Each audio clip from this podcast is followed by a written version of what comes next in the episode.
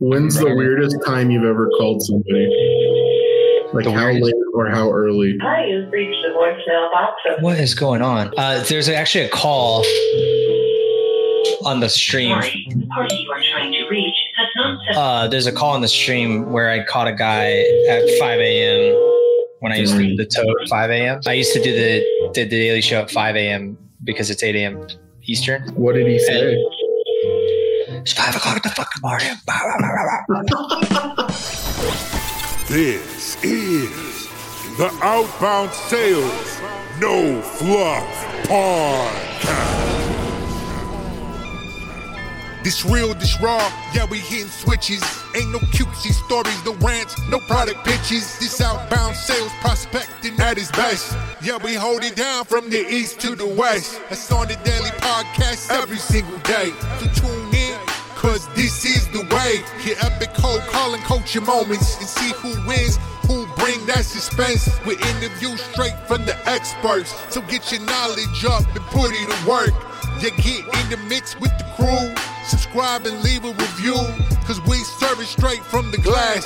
It's the Outbound Sales No Fluff Podcast.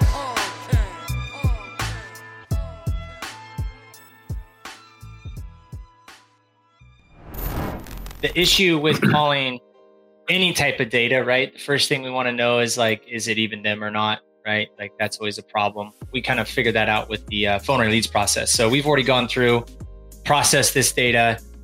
Um, so these are addresses that were sent from a. Uh, most people will market to these homes just sending mailers. You might have gotten these mailers in the mail before, like, "Hey, we buy houses in your area," type of thing.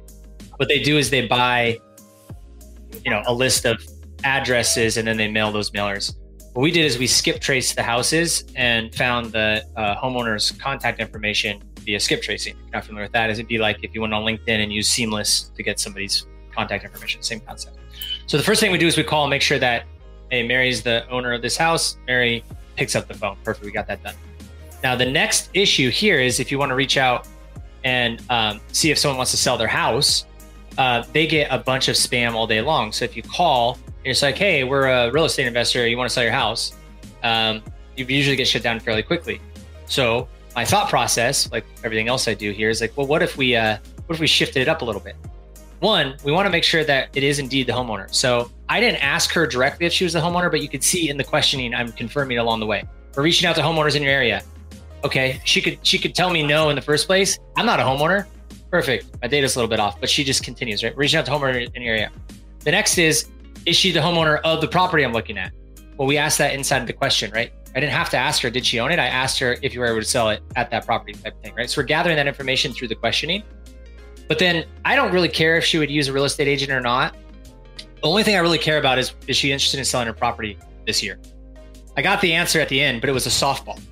So the difference between calling and saying, "Would you like to sell your property right now?" The conversion rate on that, most people will say, "No, no thanks, take me off your list," so on and so forth. When I've been running these, uh, I've had over an eighty percent successful completion rate. That's Um, awesome. So then, Is what I can do to get objective data, or is your goal to get them to be open to selling it? it's just to get the data at first, but because then we can call back. I'm not calling on behalf of the real estate investor. Now we can call back as a real estate investor a week later and say, "Hey, um, I'm, I'm a real estate investor in your area. Uh, you know, drove by your house and it looks like a really awesome place. I'm just interested. Do you have any interest in selling your house?" Well, the people that said yes, right? They're more likely to say yes, so they don't have to go and you know cannon fodder through it. It's the same thing that we do with the activate leads, right? Do you care about training, or whatever. So the design of the framework here is you can use this in B2B as well. We do that with activated leads. You guys, uh, we haven't done like a survey for you. We did more of like, a, are you in? Like we went for the appointment, but then it's like, can we send you some information? That's one way to do it. Another way to do it is to do a survey, like I'm showing here. So um, hopefully this gives people an idea of how they could structure a call in their world if they're targeting people. Like they, they think that these are companies that they want to work with, but maybe they need to gather information like, are you using certain technology?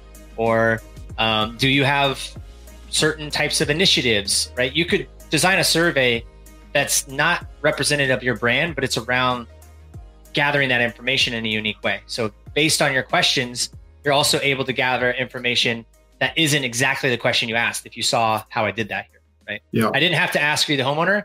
I just said, I'm reaching out to homeowners, and then I confirmed address by saying if you were ever to sell that property. So I did that through my line of questioning, which I think is a really interesting way. I'd love to hear your guys' thought process on um, on this because it's new to you as well.